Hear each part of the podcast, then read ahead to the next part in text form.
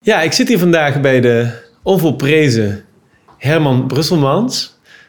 Jij hoeft denk ik geen verdere introductie. Ik denk dat iedereen jou wel kent. Op Nou, dat weet ik nog niet hoor.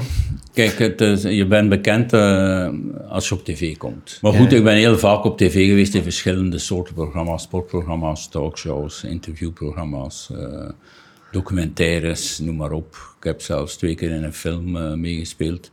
Dus op, scherm, op het scherm ben ik vaak geweest en dat zorgt voor een zekere bekendheid. En ik voel op straat dat toch nog altijd meer in Vlaanderen is dan in eh, Nederland. En je woont ook midden in het centrum van Gent. Ja, nog, nog eventjes, nog een paar maanden. En eh, dan gaan we verhuizen iets buiten het centrum. Je vertelde net van tevoren dat dat is omdat je vader wordt. Ja, ik word vader, mijn vriendin is zwanger en eh, dit is een loft. Hè. Eh, dit is allemaal bijna in één ruimte, dus de- er is geen kamer voor een kind. We hebben ge- gekeken of we het niet konden verbouwen hier om toch een extra kamer te maken, maar dat is niet mogelijk.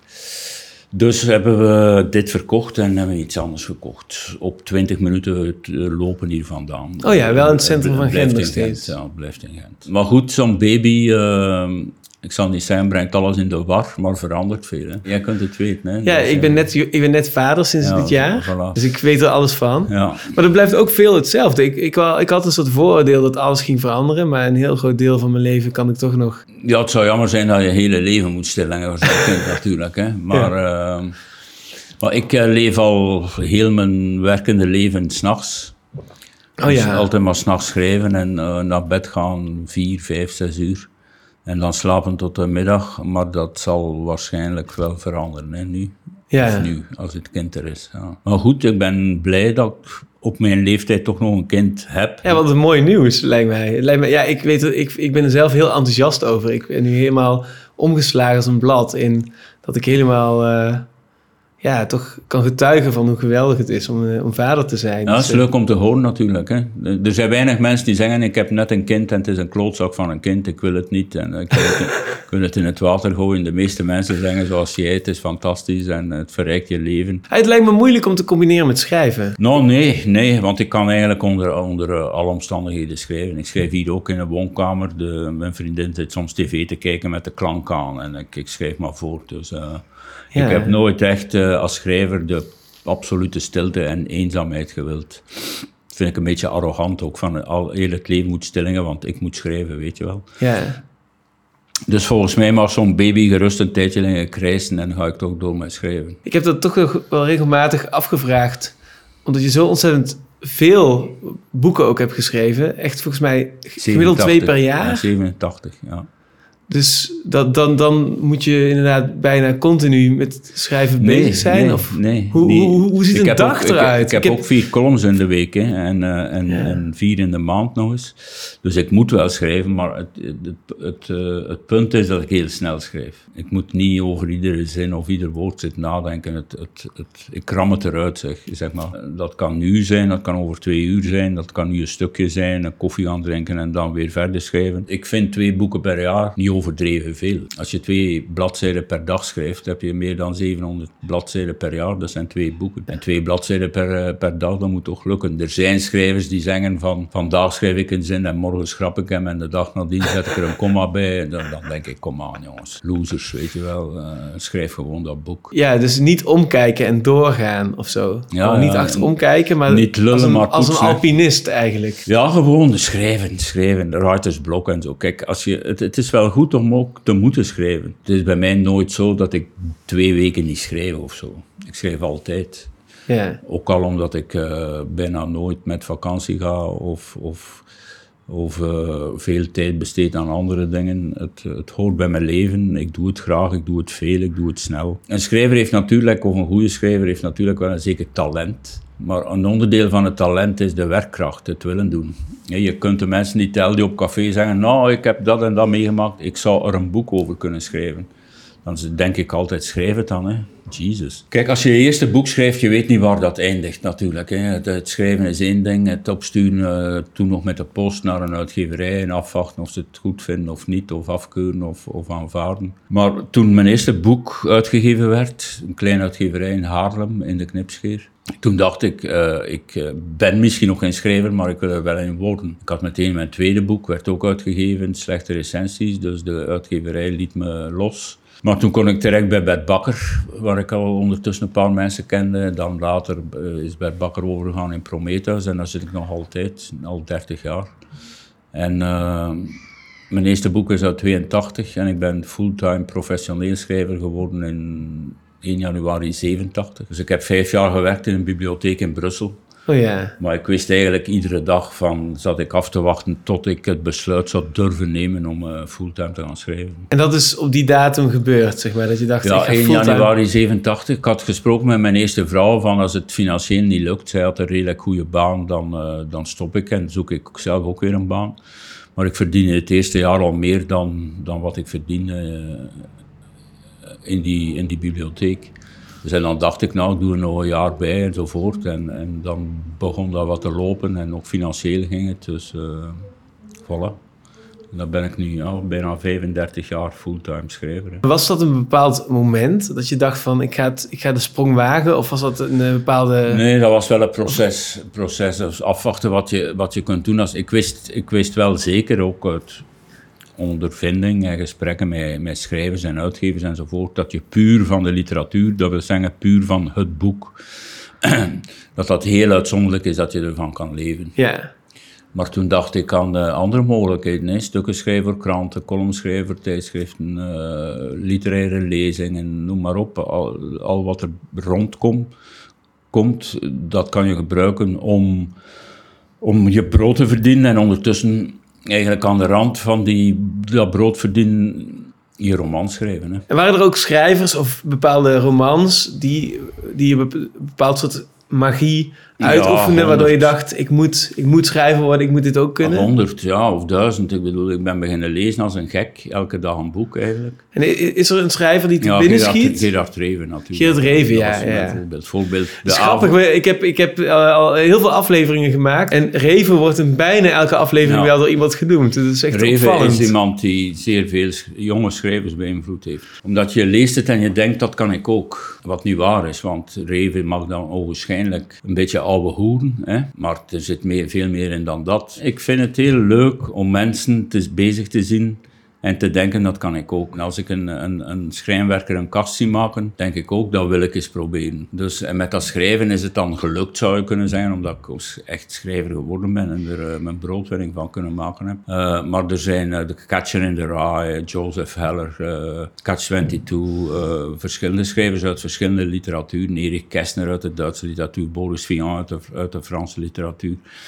Uh, Amerikaanse literatuur, John Irving, uh, later Bret Easton Ellis. Dus je kunt namen opnoemen zoveel je wil. Yeah. Want nu nog altijd probeer ik bij te leren. Uh, yeah. Probeer ik te denken van, ah, ik lees een boek, het is fantastisch en dat zou ik ook wel willen schrijven. Zonder dat je per se gaat plagiëren of, yeah. of, of, zelfs beïnvloed wordt. Maar het geeft je gewoon de lust en, en, en de zin om zelf ook weer te schrijven. Als je een goed boek leest. Ja, ik herken het helemaal. En inderdaad, je had het over Catch You in the Rye. Dat is bij mij ook een van de grote boeken geweest die... Aan het begin van je lezerscarrière. Ja, ja dat, die, dat, dat, dat blies me echt weg. En toen dacht ja, ik precies. ook van, dit wil ik ook. En dat, ja. dat, dat boek heeft letterlijk die dag nog mijn hele manier van schrijven beïnvloed. Dat je precies. denkt van, ik wil ook zo schrijven. Dan merk je dat je dat niet kan, omdat het inderdaad bedriegelijk eenvoudig in elkaar zit. Maar eigenlijk zo virtuoos is gedaan. maar voor mij, zowel in Reven als in Salinger zit ook iets van een hele diepe openheid of eerlijkheid in die vertelstem van... Ja, en ook grappig. Die, dat, humor, humor het is ook grappig, ja. ja. Humor, ja. Het rekent ook meteen af met allerlei conventies. Ja, ja, wat, wat jij je werk trouwens ook heel erg doet. Van wat literatuur zou moeten zijn. Daar gewoon dwars doorheen breken. Omdat dat toch niet de point is of zo. Je hebt uh, redelijk onlangs nog een uh, vuistdik boek uh, gepubliceerd over de literaire wereld, toch? een pastiche op zo'n studie eigenlijk. Dat was ook de oorspronkelijke titel, Studie. Uh, het is een, uh, de titel is de geschiedenis van de moderne literatuur en ja. ik behandel de hedendaagse literatuur natuurlijk. Door iedereen de grond in te boren en door te zeggen dat niks deugt en alle literatuur slecht is. En ik eh, behandel die mensen ook, die schrijvers, naar, uh, uit, naar, naar uiterlijk en naar manier van doen. en naar drankgebruik en naar zijn ze lesbisch of niet en, enzovoort. Dus pesten en schelden en, en polemiek vind ik leuk. Ik heb vier jaar een column gehad in de Nieuwe Revue, Overschatte Mens, waarin ik per definitie iemand met, met de grond in boorde. En dat vind ik leuk. Ja, het is goed om je techniek een beetje bij te schaven. Op honderd verschillende manieren zeggen, je bent lelijk, je bent dik, je kunt niet schrijven, je bent dit, je bent dat. En dat op verschillende manieren uh, en met verschillende soorten stilistiek. Ik vind gewoon een onderdeel van mijn vak om mij daarin te bekwamen. Maar goed, mensen vinden dat niet. Alle mensen vinden dat leuk, vooral vrouwen niet. Ik heb in een nieuwe revue ongeveer zes keer echt een, eh, een aanvaring gehad, waarbij mensen die ik besprak uh, enorm pissig waren. Het zijn allemaal vrouwen. Maar het is, het is ook iets met humor of zo. Dus als je, als je denkt, ik kan me best wel voorstellen dat als je een boek schrijft van 500, 600 pagina's, wat een pastiche is op een studie naar de literatuur. En um, daarmee steek je de draak met heel de literaire wereld ja. in Nederland. Dat mensen alleen al boos zijn om het gegeven dat je zoveel ruimte voor zo'n grap neemt. Ja, Wat ja. natuurlijk al een grap in zichzelf is. Kijk, je mag zijn over, over dat boek met name wat je wil, maar het is een, een vrij uitzonderlijk boek. Ik vind het bijzonder geestig. Ik vind het grappig. Ik vind de hele oefening vind ik een, ja, een hele humoristische ja, vooral, oefening. En de, als mensen daar boos over zijn, vind ik dat vaak ook iets zeggen over degene die, die, daar boos over is. Dus en dat vind ik ook iets aantonen. Het gaat maar door ook. Hè. Het is niet een, een boekje van 120 bladzijden. Het gaat maar door tot bij, met pagina 500 in de 60 of zo.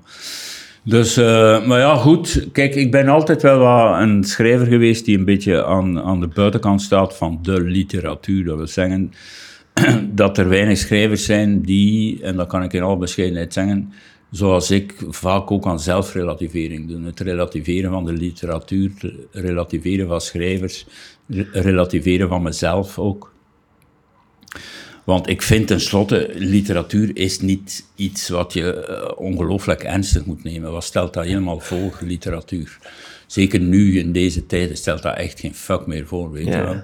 En er zijn altijd dingen die belangrijker zijn dan de literatuur. Uh, er is de oorlog in Oekraïne, dan moet je niet gaan zeggen van nou, uh, ik ga eens een belangrijk boek schrijven over de veeteelt in de 19e eeuw in Mansourije of zo. Weet je? Dat kan dat wel zijn dat je dat doet, maar denk niet dat dat boek de levens gaat veranderen van mensen. Ja. Daar, daar heb ik altijd wel gerelativeerd. Let op, er zijn wel mensen die zich optrekken aan een boek en die zitten te wachten op een boek van die of die schrijver en die wel iets voelen, die zich beter of zelfs slechter voelen dan, dan tevoren door het lezen van een boek, maar je moet het wel kunnen relativeren. Ja. ja. Nou, het schijnt zo, ik heb ooit eens ergens gelezen, dat vond ik echt een eye-opener, dat twee eeuwen geleden uh, er over literatuur werd gesproken, zoals vandaag over bijvoorbeeld uh, Hollywoodfilms. Ah, natuurlijk. En dat verandert gewoon mee. Nu, nu noemen we dat dan weer hoge kunst, maar dan over 200 jaar noem je misschien die Hollywoodfilms weer hoge kunst en dan zijn er weer andere vormen. En dan misschien is TikTok ooit hoge kunst of zo. Ja, dat, verandert gewoon allemaal mee weer, TikTok is nu al belangrijker en, en, en, uh, Netflix. En, maar literatuur is inderdaad een verouderd medium. Ik ondervind dat ook bij jonge mensen die dan naar mij komen en zeggen, en die dan zeggen van mijn vader of mijn moeder is een fan van jou, weet je wel. Ja. Vroeger waren ze het zelf. Nu is het een vader of een moeder. Ja, en, en, kennen ze een boek uit de boekenkast van hun ouders. Ja. want het zijn toch vooral de jonge mensen, ik kan er niet omheen, die bezig zijn met de sociale media, die bezig zijn met een telefoon, die bezig zijn met Netflix. En die een boek een verouderd medium vinden. Ja. En... Uh, en dan krijg je die, al die telkens eh, terugkomende verhalen en opmerkingen van als ik een boek lees, uh, krijg ik koppijn uh, na twee bladzijden. Ja, omdat ze het niet gewend zijn. Ook op school, wat, wat, een grote rol speelt, is natuurlijk de, de invloed van leraren en de school op, uh, op de interesse van mensen in, in, om het even wat. Als je een goede leraar wiskunde hebt, zul je meer geïnteresseerd zijn in wiskunde dan als je een slechte leraar hebt. Dat is met literatuur hetzelfde. Laat die jonge mensen laat, ik bedoel zelfs verplicht ze om een paar boeken te lezen van nu. Weet je wel? Ja. Uh, van jonge schrijvers. Uh, schrijvers die schrijven over uh, het Amsterdam van het jaar 2020. Ik zeg maar wat. Dan ga je die lezers meekrijgen. Maar ik kom wel eens op school en dan vaak is het toch nog een literatuurlijst uit de jaren 80 van de vorige eeuw, of zelfs nog, Ja. nog vroeger. En, en, en gaan ze Vondel en Lucifer en Shakespeare behandelen, allemaal fantastisch. Maar laat jonge mensen boeken lezen van schrijvers die ze kunnen ontmoeten. Ook. Wilde Tully heb ik eh, gelezen toen ik, eh, denk ik, 28, 29 was. Toen vond ik het heel goed. Ja. Maar toen ik een puber was, vond ik, kon ik daar niks mee. Eh, Ik had zelf met El- Eline Vere van Couperus. Ja, Als je 16 bent, dan weet je, je kent Den Haag niet, je kent eh, de Dandeïsme niet, Ja. je kent de 19e eeuw niet. En later lees je dat opnieuw, vind je het fantastisch, maar als je 16 bent en je leest dat soort boeken, denk je, als dit literatuur is, fuck it, weet je wel. ja, inderdaad. Ik had het zelfs met No- Nooit meer slapen van Hermans. Ja. Toen ik dat als tiener las, vond ik dat niks. En tien jaar later vond ik Ja. het een van de beste boeken die ik sinds tijd had gelezen. Precies. Bij Nooit meer slapen gaat ook over een wetenschapper... en die gedesillusioneerd wordt door dat wetenschappelijke systeem waar die in gevangen zit. Ja. En als je een heel klein beetje geleefd hebt en je eigen desillusies rijker bent geworden, dan snap je veel beter de metafoor en de metaforische kracht van zo'n oefening. Ja. En als je dat aan een t- 14-jarige laat lezen, zo van je zit in dat schoolsysteem en die moet dan een, een bepaalde dieptewerking zien, dat zie je natuurlijk helemaal Ja. niet. Dus da- daar heeft het ook vaak mee te maken. Zeker. Jij bent op een gegeven moment ook helemaal die mediawereld ingezogen, toch? Ja, ja. Ik ben begonnen eh, met televisie maken eigenlijk, met een column in een programma, Het Huis van Wantrouwen. Kijk, de VRT, dus de Vlaamse Radio-Televisie, dat gebouw wordt het Huis van Vertrouwen genoemd. Dat is zo'n bijnaam van... En eh, Mark Uitroeven en Walter van den Houten, twee tv-makers, hebben toen een, een pastiche op een talkshow gemaakt, Het Huis van Wantrouwen. En ik had er een column in van drie, vier minuten, klare taal, waarbij ik taalfouten en versprekingen van mensen op televisie belachelijk maakte. En dat programma was ongelooflijk succesvol, 2 miljoen kijkers, wat voor Vlaanderen enorm is, elke week. En dan wordt je automatisch ineens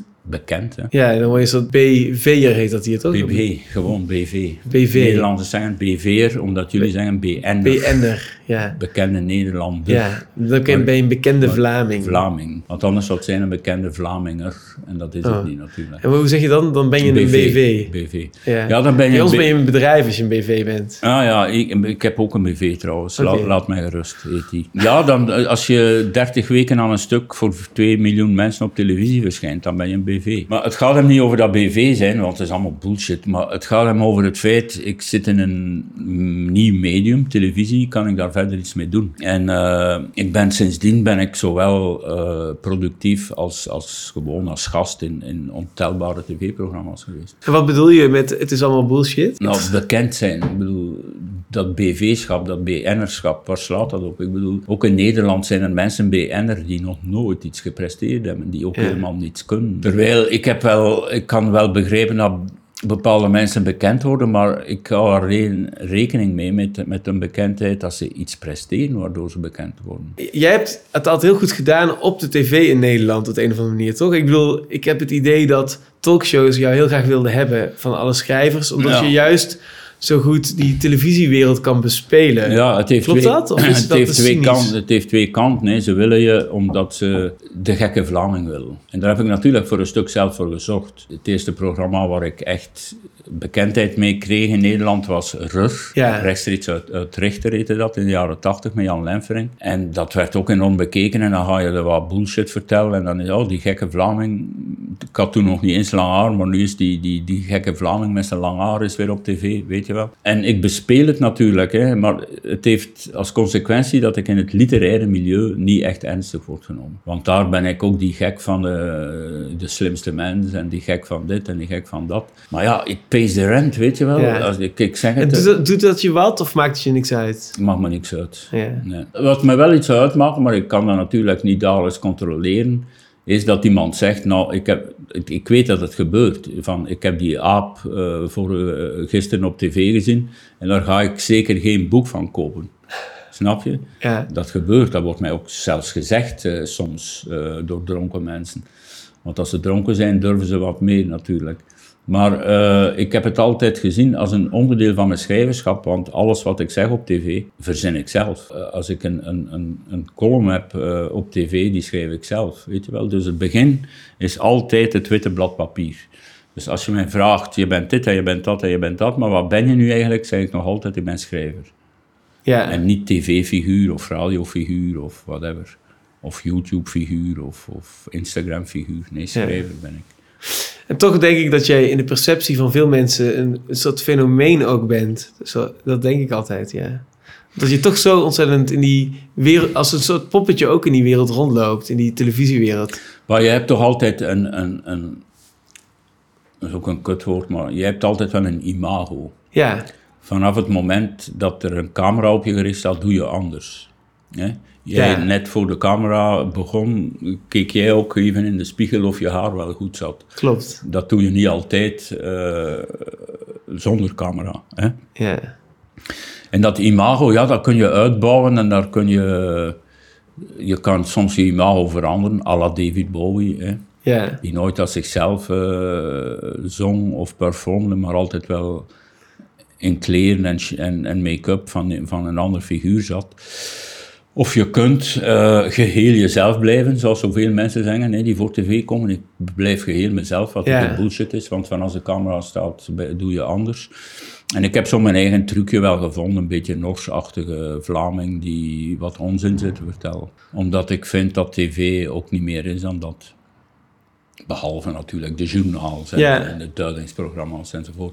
Maar als je echt in de showbiz, eh, een showbiz-figuur wordt of in de amusementswereld terechtkomt, waar ik vaak genoeg in zit, dan ben je gewoon inderdaad een poppetje en je trekt een beetje aan je eigen koordjes om, om je showtje te doen. Hè. En daarmee word je ook een, voor een deel een, een spiegel van die cultuur waar je onderdeel van wordt, toch? Ja, ja, een spiegel natuurlijk. Zijn Een soort lachspiegel of zo. Ja, dat kan. Ja. Dus je zegt van, ik ben, ik ben een soort poppetje waar ik zelf aan de koordjes trek. En dat, eh, het resultaat daarvan zegt ook iets over de cultuur waar het in voorkomt. ja, ja, het kan hè, in onze cultuur. Ja, Dus, eh, maar neem nu het voetbal. Ik word vaak ook gevraagd bij voetbal. En daar, zit- daar zitten dan vier mensen als gast. Eh, een coach, twee ex-voetballers.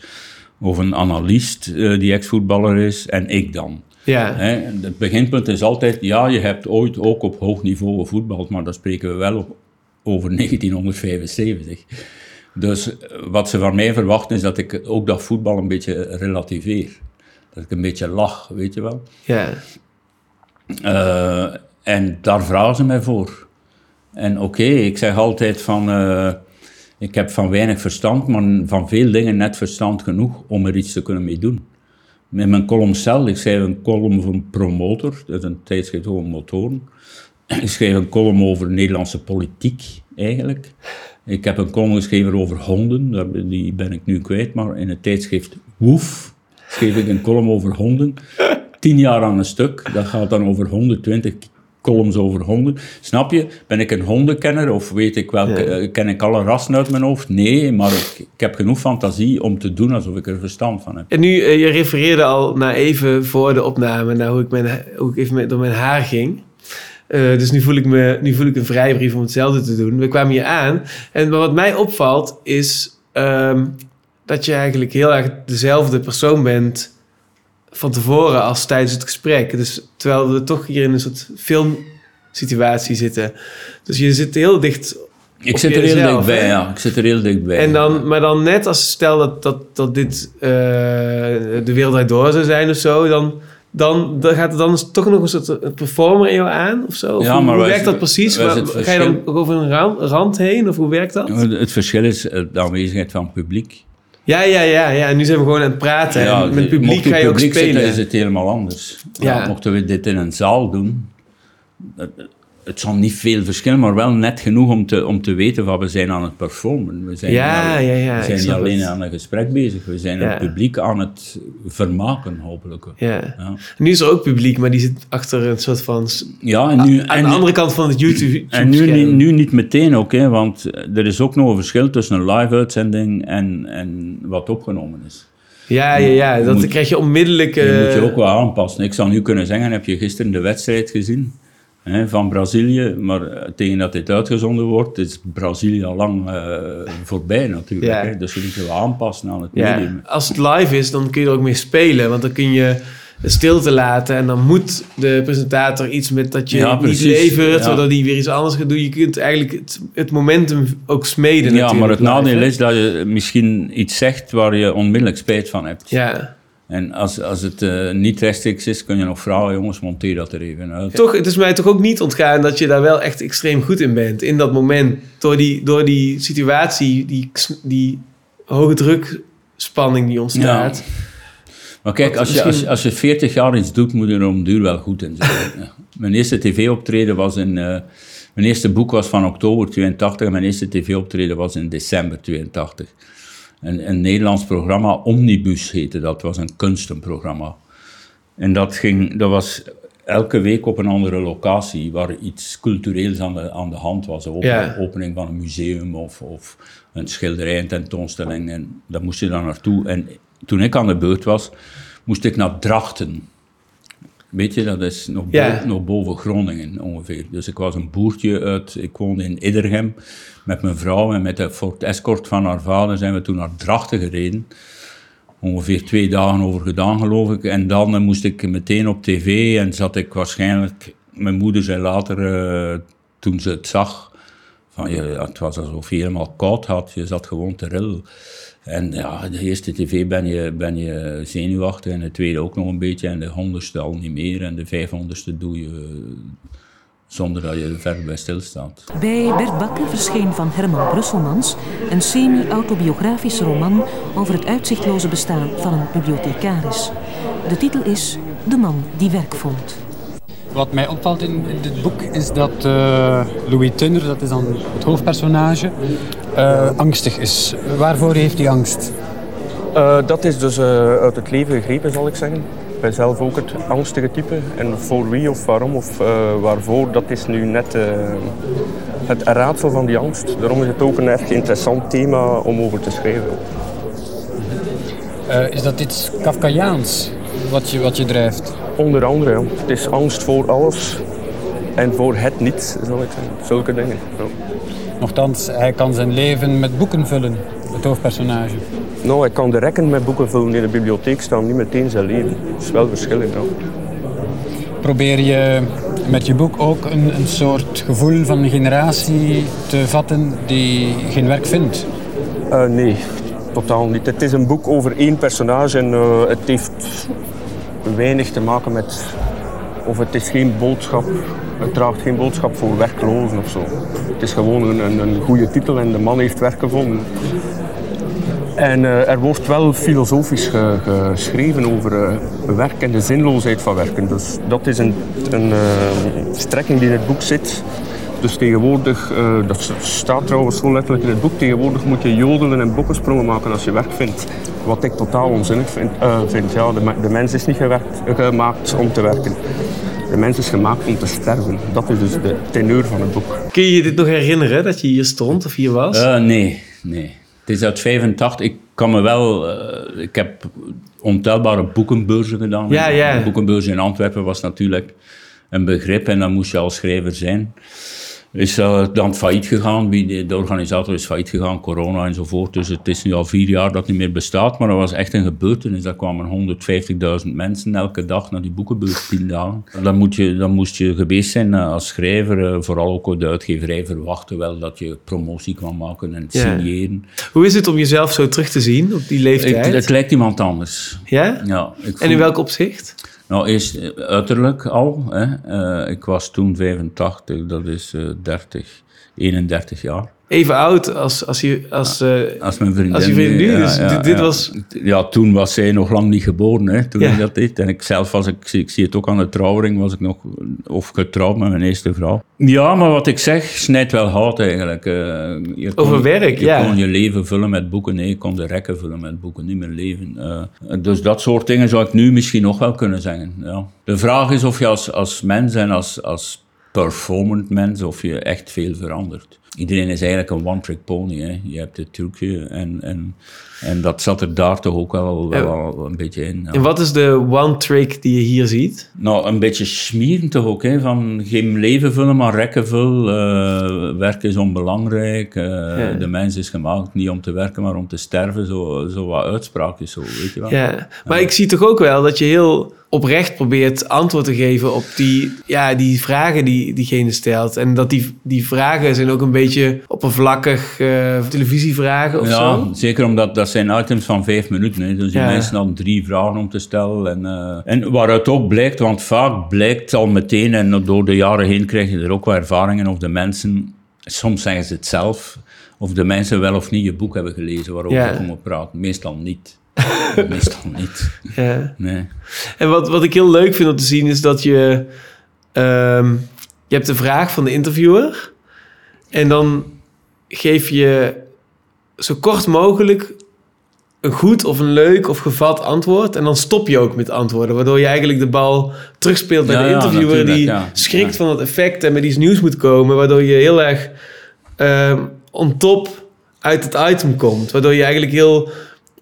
Vanuit als het afgevaardigde van die punkgeneratie uit de jaren tachtig... Ja. gewoon overkomt als van nou, oké, kom nog maar met een vraag. Ja, ja, maar dat is altijd dat is een trucje natuurlijk, hè, maar dat heb ik altijd wel toegepast. Ik ga niet, eh, je bent met z'n tweeën, hè, dus ik ga niet alles bij mij leggen. De Ja. interviewer moet ook iets doen. Ik zeg dan net, de meesten komen praten over een boek dat ze niet gelezen hebben. En dan hebben ze altijd van die uitvluchten, ja, maar de uitgeverij heeft het te laat opgestuurd. En dan denk ik van, koop het dan. Ik bedoel, je bent journalist, een boek van 20 euro is te duur of zo, weet je wel. Eh, en je moet ook maar durven om als journalist over een boek te komen praten en meteen te zeggen of te laten blijken dat je het boek niet gelezen hebt. Daar ben ik de laatste jaren toch wel wat pissig om geworden. Ik heb ook al men- mensen gezegd, tegen mensen gezegd, interviewers die over de vloer komen of waar dan ook, van als je het boek niet gelezen hebt, eh, heeft het totaal geen zin dat we erover gaan praten. Ja. En meestal is de eerste vraag, ja, je hebt een nieuw boek, waar gaat het over? Dan weet je het al, hè. Dan zeg ik meestal, je hebt het boek niet gelezen, toch? nou, eh, de eerste tien pagina's, want ik dit boek kwam te laat in mijn postbus enzovoort, weet je wel. Dan eh, denk Als, ik als van- een betrapt schooljongetje. ja, ja, precies, ja, ja, ja. Maar ik, eh, ik, het gebeurt zelf nog nooit dat ik echt over literatuur kan praten. Ja. Zoals wij nu bezig zijn, we nemen de tijd. Ehm, wij kunnen over, over alles praten, nu ook over literatuur, maar eh, dat gebeurt zelf nog nooit. Heb je nog iets anders? Misschien wat, wat net een paar dingen die, die we ook nog voorbij hadden zien komen. We hadden Reven. En, eh En Bukowski. Oh, Bukowski. Bukowski, eh, waarbij hij zijn vrouw schopt voor de camera. Heb je dat ooit gezien? Nee. She doesn't live with other people. Hallo? Hey. I do live with other people, and I'm going to for the rest of my life. I know I'm going to turn you over to them. Don't No, you see? No. Like shit! You fucking punk! What do you want? You think you walk out on me every fucking night? You fucking whore! You bitch! Who do you think you, I am? Just, I'm going to do this, live with other people. I didn't. You fucking shit! Ik was een, eh, een grote fan van Bukowski, of Bukowski. Hè. Maar toen ik dit gezien heb, eh, was het helemaal minder zo. Je doet dat niet. Ten eerste slaat je vrouw niet en ten tweede toch, toch, toch niet in een, in een interview of zo. Dan denk je toch, ja, die man is zodanig weg van de drank en de drugs waarschijnlijk ook, dat, dat het echt heel pijnlijk wordt en gênant. Ja. Ja, ik kan me niet voorstellen dat ik in deze conditie eh, een interview zou geven. Maar dat ligt ook weer aan de, aan de interviewers. Hè. Je gaat iemand interviewen, je ziet dat hij lam bezopen is. Doe het interview dan niet. Oké, je komt misschien helemaal van de, van de westkust naar de oostkust of omgekeerd. Wat ik hierin zie, is dat, net als televisie, we hebben het dan best wel veel nu over televisie. En televisie is, wat mij altijd opvalt, is amoreel of heeft geen moraliteit. Ja. Dus je, je, de tele- televisiemensen hebben weer een heel andere insteek of een ander iets wat, wat ze, een soort catch die ze hebben. Dus zij kunnen misschien wel gedacht hebben van, oh interessant, hij is dronken, kijken of dat iets oplevert of zo. Hè? Dat kan natuurlijk Dat is, ook maar dat is het zijn, net. toch? Dat is het net. Ze, wil, ze scoren nu mee, want wij zijn er x aantal jaar daarna zijn we nog, aan, nog, nog eens naar aan het kijken, weet je. Of, Ja. of praten we er ook over. Mocht dit een gewoon interview met een nuchtere Bukowski geweest zijn, dan waren we er nu niet over bezig. Ja, Dat is eh, wat blijft hangen, natuurlijk. Hè? Ja. Wat ik eh, ook wel eens eh, wil laten zien, is het doelpunt van Pele in 1970 WK Mexico finale tegen Italië. Kijk, dit is de finale van de Wereldbeker eh, 1970. Eh, eh, Brazilië-Italië, 4-1 voor Brazilië. En wat, eh, Pele maakt hier het tweede of het derde doelpunt. En wat interessant is uh, aan, aan zo'n gebeurtenis uit 1970 is de rol van de beroemdheid, de rol van de roem. In die zin, we wisten allemaal, Pelé is de beste speler ter wereld, maar we hadden die nog nooit gezien. Er waren geen beelden van. Die speelde in de Braziliaanse competitie. Nu zat hij natuurlijk bij Chelsea of City of Real Madrid spelen. Toen speelde hij gewoon thuis in zijn eigen competitie, daar waren geen beelden van. En toch, toch wist iedereen, Pelé is de beste speler ter wereld. Terwijl hij, hier kwam hij voor het eerst echt aan de bak op tv. En dan zag je inderdaad, het is een zeer bijzondere speler. Terwijl niemand ooit iets gezien had van hem. Dus bijvoorbeeld Mozart of Beethoven waren ook beroemd in die tijd, maar hoe werd die roem uitgedragen? Hoe, gebeurde dat, weet je wel? Ja. Dus als er nog geen beelden waren, of geen tv, of geen radio. Hier was natuurlijk wel tv. Maar dit was trouwens het eerste WK dat werd uitgezonden in kleur. Het heeft te maken met mijn leeftijd, maar het intrigeert me wel wat er vroeger gebeurde. Voor, voor onze tijd, toen er zoveel dingen waren die wij nu wel kennen. Internet, uh, kleuren-tv... Uh, bandopname, uh, elektrische, elektronische muziek. Wat, hoe, hoe, was het toen dat allemaal nog niet bestond? Want ik kom uit die tijd, weet je wel. Wie was er uh, president van Amerika toen jij geboren werd? Uh, toen ik geboren werd, dat is een goede vraag. Ik denk Reagan. Wanneer ben je geboren? 1980. Ja, dat is Reagan. Van 80 tot 88. Maar ik ben geboren toen uh, uh, president Eisenhower president was van Amerika. En dat zijn allemaal figuren die je kent, maar wie zijn die mensen? Ik, Ja. En Paus Paulus VI was, was de paus toen ik geboren werd. Ja. Dus nee, Johannes de 23e, Paus Paulus VI kwam hier dat zou ik niet kunnen zeggen wie de Ja, paus was. Daar ben ik wel mee bezig, zo, weet je wel. Eh, Ja. Ben, ben, ik, ben ik compleet gefixeerd op het verleden of op mijn eigen Ja. verleden, maar wel wat gebeurde er toen. Ja, dat is Terwijl ik- interessante, ja. interessante vraag. Ik, ik moet meteen een gesprek herinneren wat ik dit weekend in de auto had. Iemand vertelde waar die was toen Michael Jackson overleden, overleed. En toen hadden we het erover van ja, wat voor een impact dat op iedereen had, dat nieuws. En toen probeerden we iemand te bedenken van nu die een vergelijkbare fame heeft. Zo groot als Michael Jackson Nee, destijds maar die had. bestaan niet meer. Precies, en dat was echt moeilijk. We konden niemand bedenken. Michael Jackson... eh, En daar hebben we het hier ook over, hè? want jij hebt het ook over Pele. Van, dat is Ja, ook uit die tijd, dat, zijn reputatie mythe- Dat zijn mythes. Toen waren bekende mensen, met de, met de roem van Michael Jackson, die stonden boven de wereld eigenlijk. Dat Ja. waren, je kon niet Michael Jackson toevallig tegenkomen in een café. Terwijl de bekende mensen van nu, die zie je overal en die zijn van het volk en die zijn ook maar eh, uit de klei gestampt enzovoort. Ja, Maar ik was gek, eh, ik was dol op mythische figuren. ja, Inderdaad, Pele, je had die nog nooit gezien, maar was wel de beste voetballer ter wereld. Michael Jackson, een hele rare, rare jongen die, die wel fantastische muziek gemaakt heeft. Eh, John Lennon ook. Hè. Ik weet waar ik was toen John Lennon werd vermoord, in 1980 trouwens. Maar wie, weet het, ja. wie is de laatste van die figuren? Ja dat, daar zaten wij dus over te brainstormen. Prince, ja, Prince nog. Ook Die zeer, is ook overleden. zeer onaantastbaar, eh, gaf geen interviews. En je En Madonna nog? Madonna had je nog, maar nu, eh, als je kijkt naar Taylor Swift en zo, dat, dat- die zijn het niet meer. Nee. Die maken wel muziek waar iedereen naar luistert, of, of, of de Kardashians. Misschien en heb je misschien Bob Dylan of zo. Bob Dylan misschien wel, ja. ja, ja. Maar Of die eh, die is- Paul McCartney. Maar is iets te oud. Kurt Cobain was er ook zo in. Ook Ja. een van de laatste, 1994. Paul McCartney, ja, maar die komt dan wel optreden in Brussel en in de Arena in Amsterdam. En je kunt hem bijna nog eh, aanraken, zo, Ja. weet je wel. Die is eigenlijk, Lennon is nog eh, in die zin Ja, want die is vroeg gestorven. Eigenlijk en ook kunnen ze vermoord. beter vroeger sterven. Ja, en zeker als ze vermoord worden. Ja. Ja. En, en eh, was dit ook het eerste moment van Pele dat, je, dat hij... Achteraf kwam er beeld, hij, hij is begonnen in eh, 1958, het WK, dan had hij 62, 66. En, eh, maar er waren heel weinig beelden van. Oh ja, Dit was eigenlijk het eerste eh, geëxposeerde WK aller tijden eigenlijk, 1970 Ja. in Mexico. En voor mij, ik was heel eh, ontvankelijk voor dat WK, omdat ik toen net de leeftijd had dat je zelf ook droomde van een voetbalcarrière. Ik was 13 toen.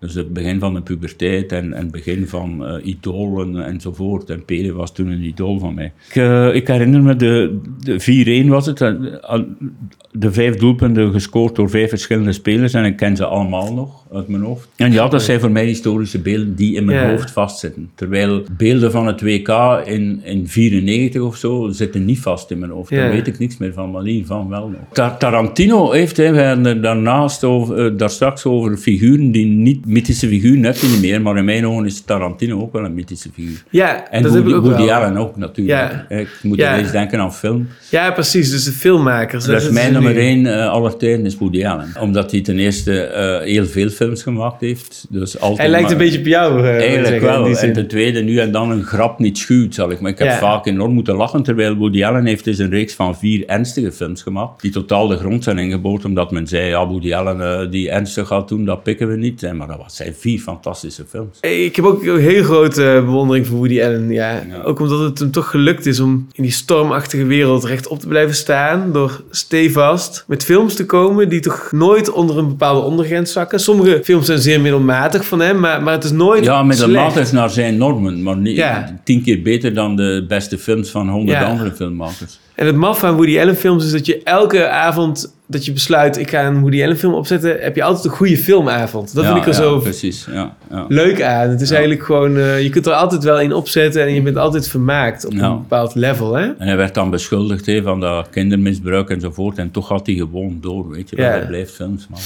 Ik ben ook volstrekt overtuigd van zijn onschuld inmiddels. Want ik heb, me behoorlijk in verdiept. Maar, Bij Michael, maar dat er zijn. Michael Jackson ook trouwens.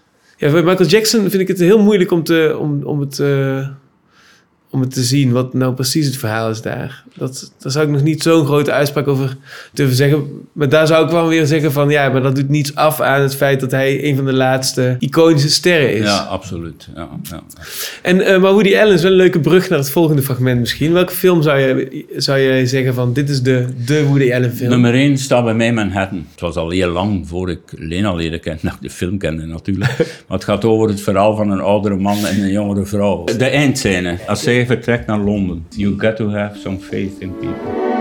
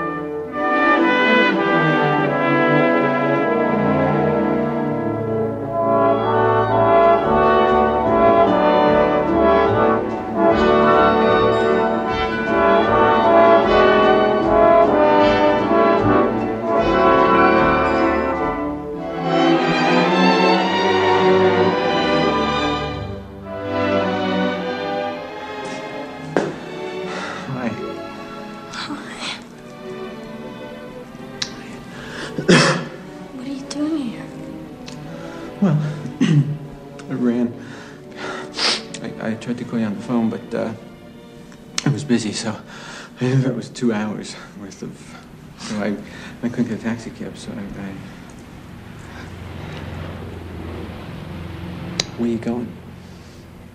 London? You're going to London now? What do you mean? What do you, what do you mean? If I if I get over here two minutes later, you'd be you'd be you'd be in, going to London?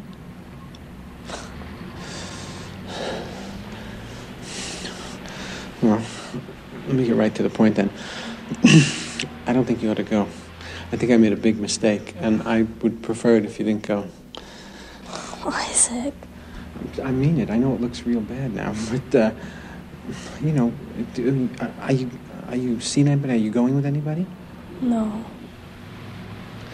So, well, you, st- you st- you still love me, or is that worn off, or what? Jesus, you pop up, you don't call me, and then you suddenly appear. I mean, what happened to that woman you met? Well, I'm telling you, yeah, I don't see her anymore. I mean, you know, was, uh, I made a mistake. What do you want me to say? I, I don't think you ought to go to London. I have to go. I mean, all the plans have been made. arrangements. I mean, my parents are there now looking for a place for me to live. Well, do you still love me or, or what? Do you love me? Yeah, that's what. If, yeah, of course, that's what this is all about. You know. Guess what? I turned 18 the other day. I'm legal, but I'm still a kid. You're not such a kid. 18 years old. You know, you can, you can. They could draft you. You know that in some countries you'd be. You look good. You really hurt me. It was not on purpose. You know. I mean, I. I you know, it was. I mean, you know, it's just the way I was looking at things then. Well, I'll be back in six months. Six months? Are you kidding? Six months you're gonna go for? We've gone this long. I mean, what six months if we still love each other? Hey, don't be so mature, okay? I mean, six months is a long time. Six months, you know, you're going to be you be in in in, in th- working in a theater there. You'll be with actors and directors. You know, you you know you go to rehearsal and you you hang out with those people. You have lunch a lot, and and you know, attachments form, and and you know, I mean, you you don't want to get into that kind of. I mean, you you'll change. You know, you be you be six months. You'll be a completely different person. Don't you want me to have that experience? I mean, a while ago you made such a convincing case. Yeah, of course I do. You know, but you, you know, you. I mean, I, I just don't want that thing about you that I like to change.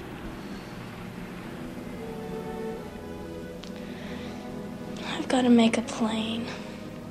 Come on, you don't. Um, you don't. You don't have to go. Why couldn't you have brought this up last week? Six months isn't so long. Everybody gets corrupted. You have to have a little faith in people.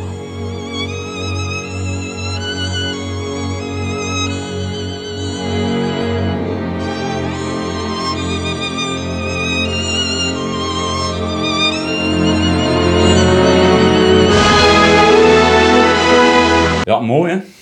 Ja, prachtig. Ja, dat zwart-wit, die muziek. Over Woody Allen kun je soms denken, is hij nu wel een goede acteur of niet eigenlijk? Weet je wel, altijd met die, die zenuwachtige kuchjes en hij speelt altijd hetzelfde type. Misschien zichzelf voor een stuk. Hè? Ja, maar dat, dat, is, dat is bij hem, vind ik, dat zo eh, kloppen bij wat hij doet. Het lijkt ook wel een beetje wat jij doet in jouw literatuur, toch? Ja, Soms? Hij blijft, bedoel- ja, ja, ja, autobiografisch, maar niet 100% enzovoort. En, eh, wat zeg je? Ja, dat speelt ook een rol. En Marielle Hemingway, ja, daarna hebben we niet veel meer gehoord eh, van haar. Hè. Ja. Maar nu ziet ze zo uit, ze zit vol botox en zo. En, en, Echt? Ja, ze is, ze is zo'n... een- Dus een- hij is zo goed gecast hier, vind Ja, ik. ja, zo. fantastisch, En wat ja. ik ook leuk vind aan deze film is dat het ook, ook een beetje op het randje zit van dat hij 42 is en zij is al Zij 17. 18, 17, ja. ja. En, eh, maar het gebeurt, hè. maar, maar hier zie je dat Woody Allen heel erg playful met dat gegeven gewoon. Ja, ja, Daar is het van humor, Je gelooft het, je gelooft het, ja. Je, gelooft het, ja. Dus het zit heel, heel grappig en slim in elkaar. Dat hij ook gewoon zo totaal kinderachtig probeert hier haar... Zeg maar van die levenservaring te, Ja. te- weg te trekken, zeg maar. Zo van, ja, maar gun je dat dan niet? Gun je mij dat dan niet? Dat ik Ja, een ja, half, ja. Wat is nou een half jaar? Ik kan toch wel die levenservaring hebben? En dan gaat hij als 42-jarige Ja, ja. helemaal gewoon schaamteloos gewoon dat nog proberen te verhinderen of zo. En dat, ja, daarin zie je gewoon de...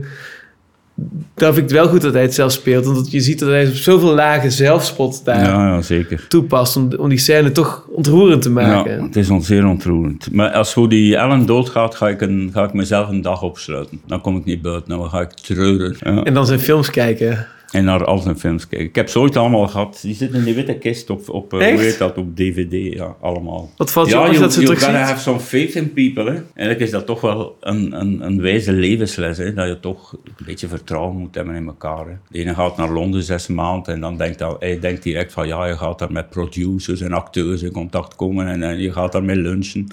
Dus hij denkt meteen ook verder, je gaat ermee naar bed gaan en zei ja, je moet, je moet elkaar een beetje vertrouwen en dat is zo. Hè. Mooie zin, vind ik, als afsluiting. Van de film eigenlijk. Hè.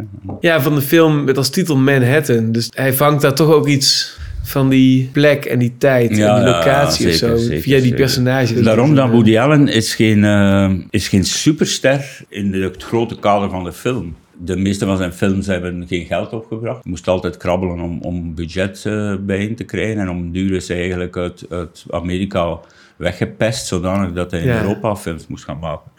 Dus het is en blijft, hij is natuurlijk wereldberoemd, daar niet van, maar hij blijft wel een cultfiguur. Is dat ook wat je er zo in bewondert? Ja, met Bukowski heb je dat ook, met John Lennon heb je dat Ik eigenlijk weet, ik weet dat dat een zo vervelende psychologische volksschouwvraag is, maar ik was toch benieuwd of dat dan zo'n op een soort van herkenning stuit. Van, Nou, die cultfiguur, ja, cultfiguren interesseren me wel. Ja, ja absoluut. Zo de echte eh allemans, eh allemans figuren, zoals Justin Timberlake en zo, daar heb ik het minder mee. Oh ja. Die- zijn ook wereldbekend, maar ze zijn zo wat slap, vind ik. Goede dingen gedaan ook wel, en Ja. talent enzovoort. Maar eh, als ik zelf nog een fragmentje mag kiezen, dan Ja, we eens zeker. Kashmir van Led Zeppelin doen. Daar heb ik nog wel iets over te zeggen.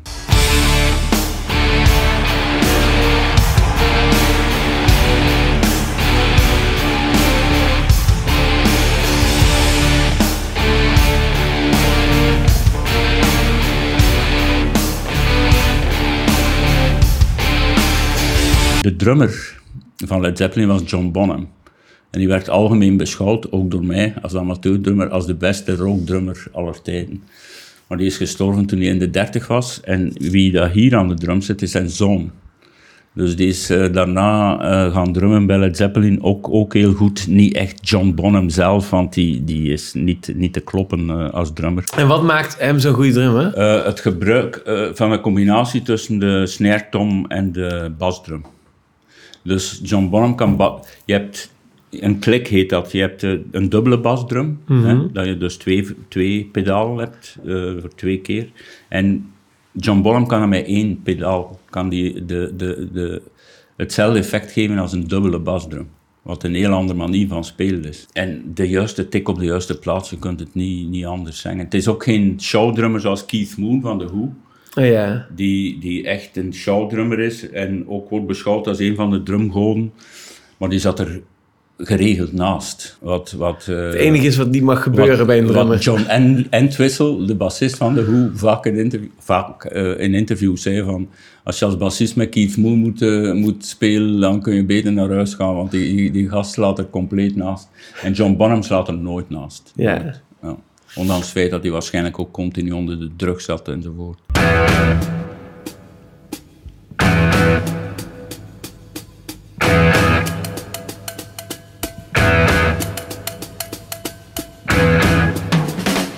Wat is het effect in de muziek van zijn manier van drummen? Weet je dat met die mensen die uitzonderlijk goed zijn, we hebben het al over even gehad, het lijkt simpel. En velen hebben het geprobeerd om John Ja. Bonham effectief exact na te spelen. En dat kunnen ze soms. En toch, als ze bezig zijn, want je kunt zo eh, eh, drummers eh, die, na, die, die men nadoet, kun je zo- zoeken en vinden op YouTube zoveel je wil. En die drummen dan precies hetzelfde, wat, wat zijn zoon ook doet bij Led Zeppelin. En dan denk je van, het is toch een John Bonham. En dat, dat heb je met die figuren die uitzonderlijk goed zijn in iets dat je denkt van, ja, zij alleen kunnen het, weet je wel. Ja, ik het lijkt het. simpel, en ze, maar niemand kan het, kan het doen. Ik heb eh, met, met Lena af en toe een discussie gehad over, over talent. Omdat, omdat Lena is meer van, ze zit erbij hè, nu, is meer van de mening, eh, een mens of wat je doet is maakbaar. Dat wil zeggen, als je iemand in de juiste omstandigheden een goede gitaar in zijn handen geeft, kan die mogelijk de beste gitarist ter wereld worden. En ik vind van niet. Die twee theorieën sluiten elkaar niet uit, denk ik, toch? Het, is, het zijn complementaire krachten.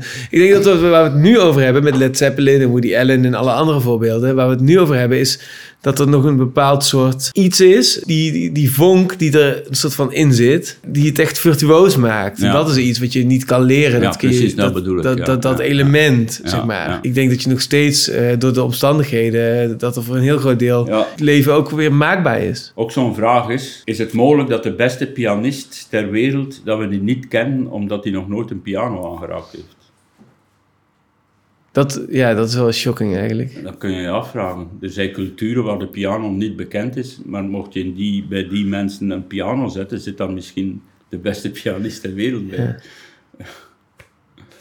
Ja, de beste Beethoven of Mozart aller tijden zit misschien ergens waar te veel analfabetisme heerst, uh, heerst en waar men geen muziekinstrumenten kent, waar men zo arm is dat men ooit een viool zou kunnen kopen. Weet je? Maar, maar, dat is ook weer een hele, zeg je dat, ik heb veel meer een psychotisch beeld van, van de werkelijkheid, waardoor wat het beste is, is gewoon wat in die massapsychose van alle prikkels bij elkaar op dat moment komt bovendrijven binnen die omstandigheden. Ja, de omstandigheden moet je meerekenen, absoluut. Ja. Dus dat, is, dat, we, dat we een focus hebben op, op Mozart als pianist heeft ook te maken met de muziekcultuur van die tijd. Het heeft ook te maken met wat Europa in die tijd was. Het heeft ook te, het heeft met zoveel factoren te maken. En ja, dat, ja, fijn.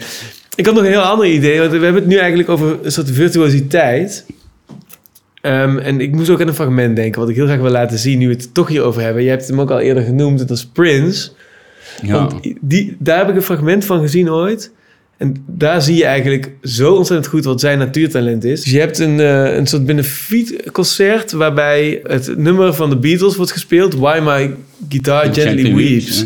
Van uh, George Harrison. George Harrison, ja. En uh, dus dit zijn eigenlijk allemaal grote gitaristen. Het begint een beetje gewoon mellow, een beetje... Ja, die gitaristen hebben volgens mij besloten van laten wij dan met elkaar, om de grote man te eren, en laten we dan met elkaar dat nummer spelen, dat prachtige gitaarnummer. En dan op een gegeven moment is het, het laatste refrein geweest. En dan zie je Prince uit een soort halve schaduw naar voren stappen. En die gaat nog even zo de laatste gitaarsolo doen. En dat, dat moment is zo ontzettend episch. En dan zie je maar wat het zo mooi maakt, vind ik, is dat hij het ook helemaal gewoon uit zijn lichaam haalt. En is zo ontzettend ontspannen en tegelijkertijd zo ontzettend virtuoos wat hij daar doet. En dit moment illustreert precies wat je net allemaal hebt gezegd over ja. hoe natuurtalent werkt. Dus daarom dacht ik, ik laat hem je zien. Ik ben benieuwd. Ja.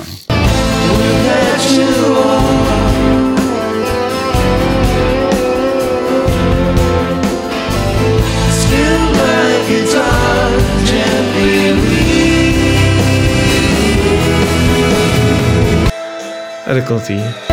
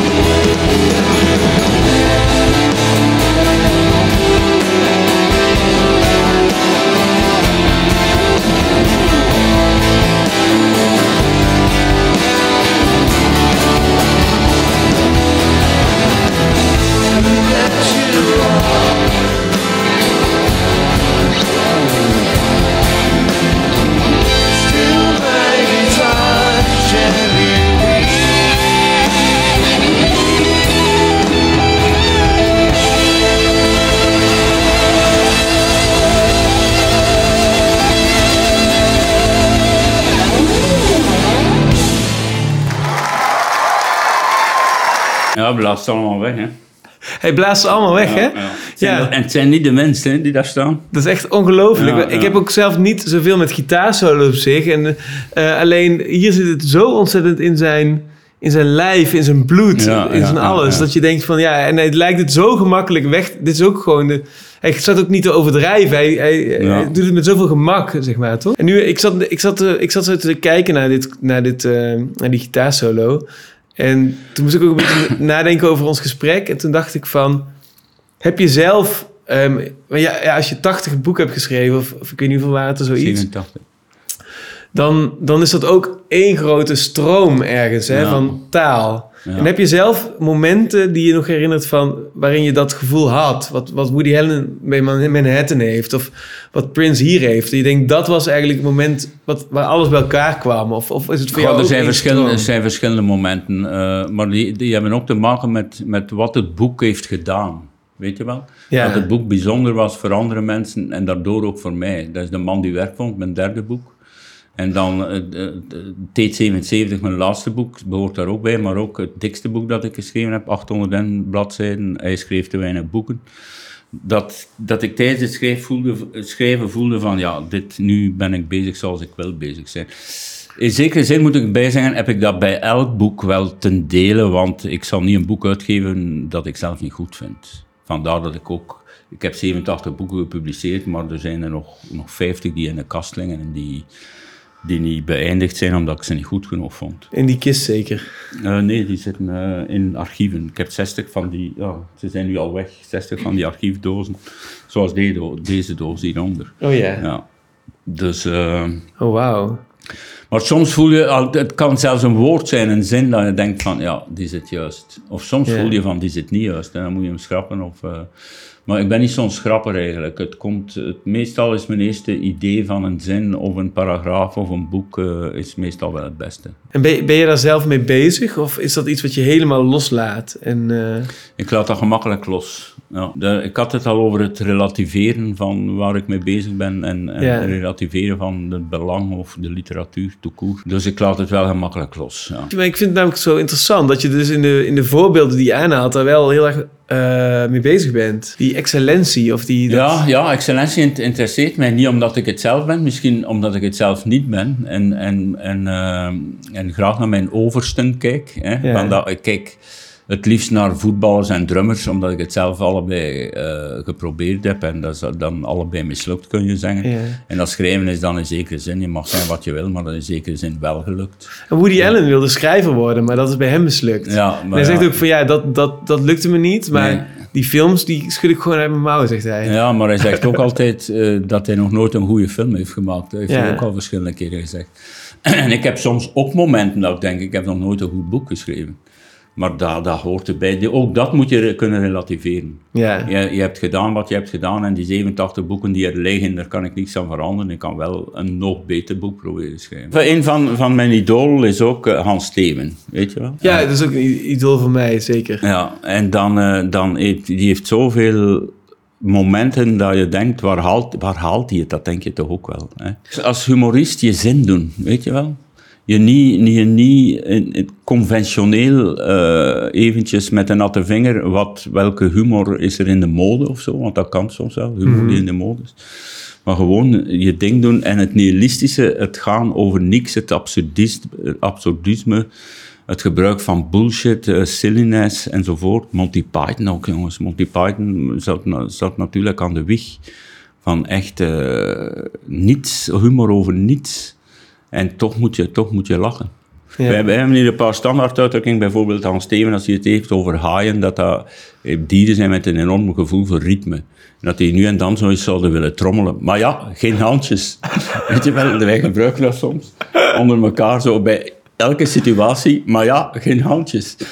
En dan, dan, dan ja, waarom moet je daarmee lachen? Ja, dat is, Nou, dat is raadselachtig. Er zijn ja. mensen die, de, die redeneren, natuurlijk heeft een haai geen handen en kan die niet trommelen. Maar ja, dat is het niet natuurlijk. Hè.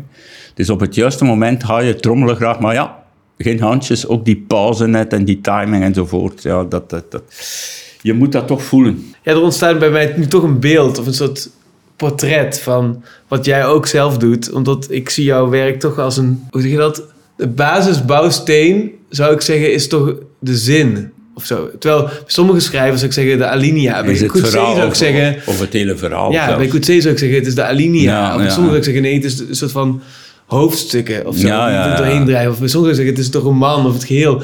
Maar bij jou zie ik toch het idee dat er gewoon elke keer weer een nieuw zinnetje komt. Ja, ja, zo'n dartpijltje zo. Het eindeloos schieten van die dartpijltjes. En weer een zin, en weer een zin, en weer een zin. Waardoor een soort hypnose ontstaat. Nu je dit zo zegt, denk ik van... Oh ja, dit is ook daadwerkelijk jouw poëtica. Dat vind ik grappig. Dat heb ik toch het gevoel dat er iets bij elkaar komt in dit Ja, zeker. gesprek. zeker. Waarbij ik denk van, oh ja, Ja. Dat, is, eh, dat klopt wel of Ja. zo. Het, eh, de timing van Hans Theeuwen, maar dan eh, op een heel andere manier, Ja. op een heel ander speelveld, zin voor zin. Ja, maar Hans Steven is ook natuurlijk, hij heeft goede teksten die blijven staan als ze zouden afgedrukt zijn.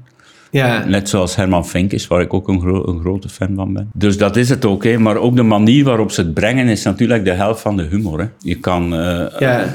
Hans Steven is, is natuurlijk niet alleen een goede schrijver van zijn comedy, maar ook een enorme goede performer. Maar Herman Vinkers eh, is een ander soort performer, speelt een beetje met dat die Twentse afkomst en zo, weet je wel. Maar heeft ook eh, heel, heel, heel goede, goede grappen. Er zijn, er zijn twee klassieke grappen die ik altijd weer aanhaal, wat ik humor vind. Misschien kunnen we die toch nog eens laten zien. Ja, ja, zeker. Eh, Tommy Kunnen Cooper, Rembrandt en Stradivarius. I was cleaning up the attic last week with the wife. Filthy, dirty, covered in cobwebs. But she's good to the kids.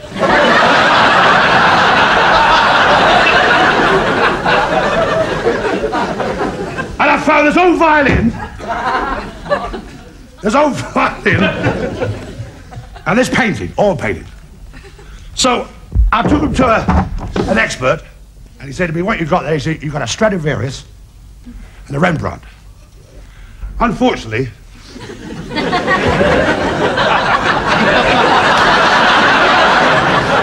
Stradivarius was a terrible painter.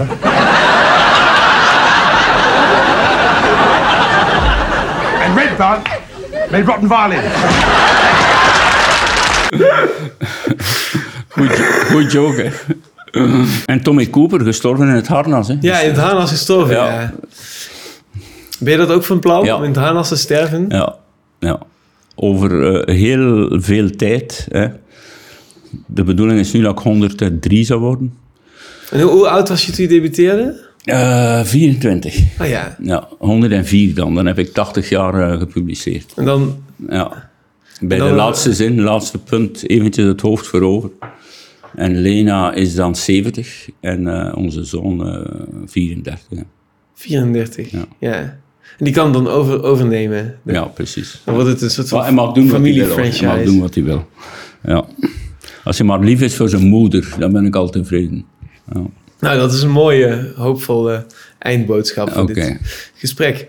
Ehm, ja, ik, eh, ik wil je heel erg bedanken voor, voor je Graag gedaan. tijd en aandacht. Ik vind het een hele eer om hier eh, Nee, voor mij, voor mij ook. Helemaal uit Amsterdam komen jullie om Ja. dit te doen. En, Ja, eh, ik, ik, ik hoorde dat, dat, dat je wat gedonder had met de tv, dat ze je, dat ze, dat ze je, je taxirit niet wilden betalen. nee, nee, nee, klopt. hè. Eh, deze week. Wat vroeger altijd wel gebeurde. Dat het Ja. een beetje arme boel begint te worden. Ja. Maar ja, ik zou, ik, ik zou iedereen van tv aanraden om gewoon YouTube te maken. En dat doe je gewoon zelf. Ja, en dan kom je gewoon langs met de auto. langs. Dat is veel beter, toch? En, als ze, willen, ook je huis niet als uit. ze willen, kun je een beetje, een beetje publiek meebrengen. Hè? Een man of De tien. volgende keer, als we iets groter worden, zal ik eh, de, het publiek meebrengen. Oh, Oké, prima. Yes. Heel erg bedankt. Dag. Doei! De beste Tarantino is Death Proof. Films Death Proof. Ja, oh, wat grappig. Dat zegt mijn vriendin ook altijd. Maar ik ben het dus niet met haar eens. Maar ze hebben wel... Er zitten wel echt, er zitten wel echt hele goede scènes in. De laatste vond ik het beste. Ja, je- ik moet er nu ook aan denken. Je loopt ook met zo'n Once Upon a buik Time in rond, Hollywood. Zo net als een... eh, Ja. Ik vond het ook echt een geweldige film. Maar de, de, de meningen zijn heel erg verdeeld over die. Ik vind het ook fantastisch. Bij mij is het zo, ik kom op een bepaald moment bij iemand op een punt dat ik per definitie alles goed daarvan vind. Ja. Die mogen de grootste bagger maken. Die, John Lennon, Woody Allen, eh, Ja. eh, Gerard Reven, noem maar op. Al dat soort mensen. In mijn ogen zijn die per definitie goed, weet je wel.